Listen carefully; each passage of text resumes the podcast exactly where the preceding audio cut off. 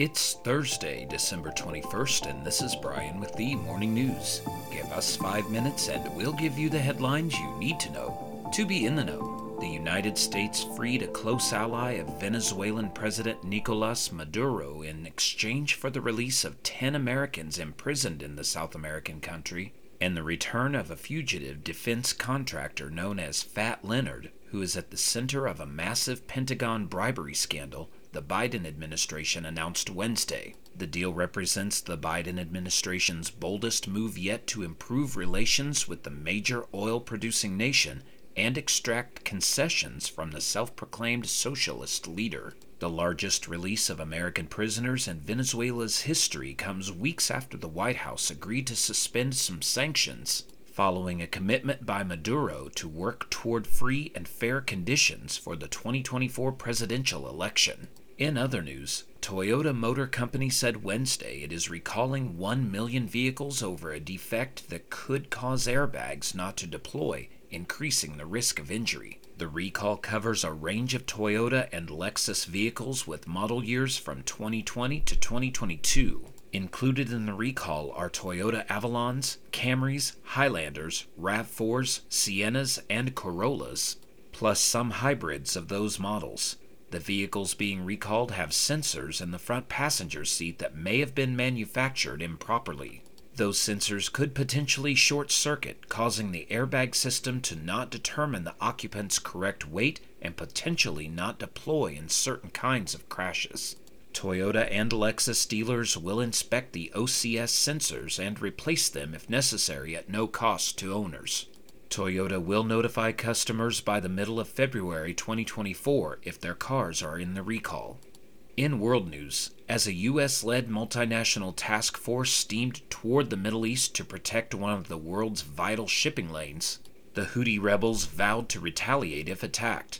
Despite the rising tensions in the Red Sea on Wednesday, traders reacted with relative calm even as shipping companies diverted more cargoes to alternate routes. While the threat of more severe disruption persists, the response of energy markets has been muted compared with dramatic moves in prices sparked by some other past outbreaks of violence in the Middle East.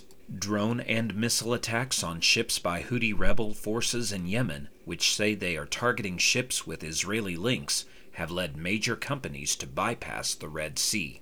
The US and allies, including the UK, Bahrain, Canada, France, and others, meanwhile, are preparing to deploy naval vessels to deter further strikes as part of an operation called Prosperity Guardian. Back in the U.S., crude oil and gasoline inventories rose last week as refineries increased their capacity use and U.S. crude output reached a record level, according to data released Wednesday by the U.S. Energy Information Administration.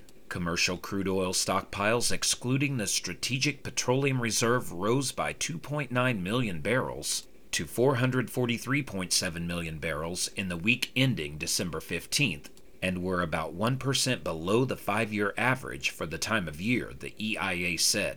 Analysts surveyed by the Wall Street Journal had predicted crude stockpiles would decrease by 2.5 million barrels. Storage in the SPR rose by 629,000 barrels to 352.5 million barrels. The increase in U.S. production was a major development at a key moment in time for the oil market, said Robert Yawger, Executive Director for Energy Futures at Mizuho Securities USA. And a new Omicron subvariant is gaining speed, contributing to rising COVID 19 infections and hospitalizations in the U.S. ahead of the winter holidays. The World Health Organization classified the variant JN.1 as a variant of interest on December 19th, a step below variant of concern status. The variant could cause an increase in cases amid a busy season for other infections, but is not expected to increase strain on health systems more than the other circulating COVID 19 strains.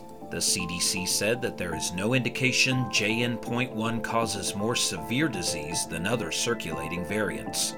Now you know, and you're ready to go with the morning news. Share this with a friend and subscribe to us wherever you listen to your favorite podcast. You can also sign up for our newsletter at themorningnews.com. Thank you for listening.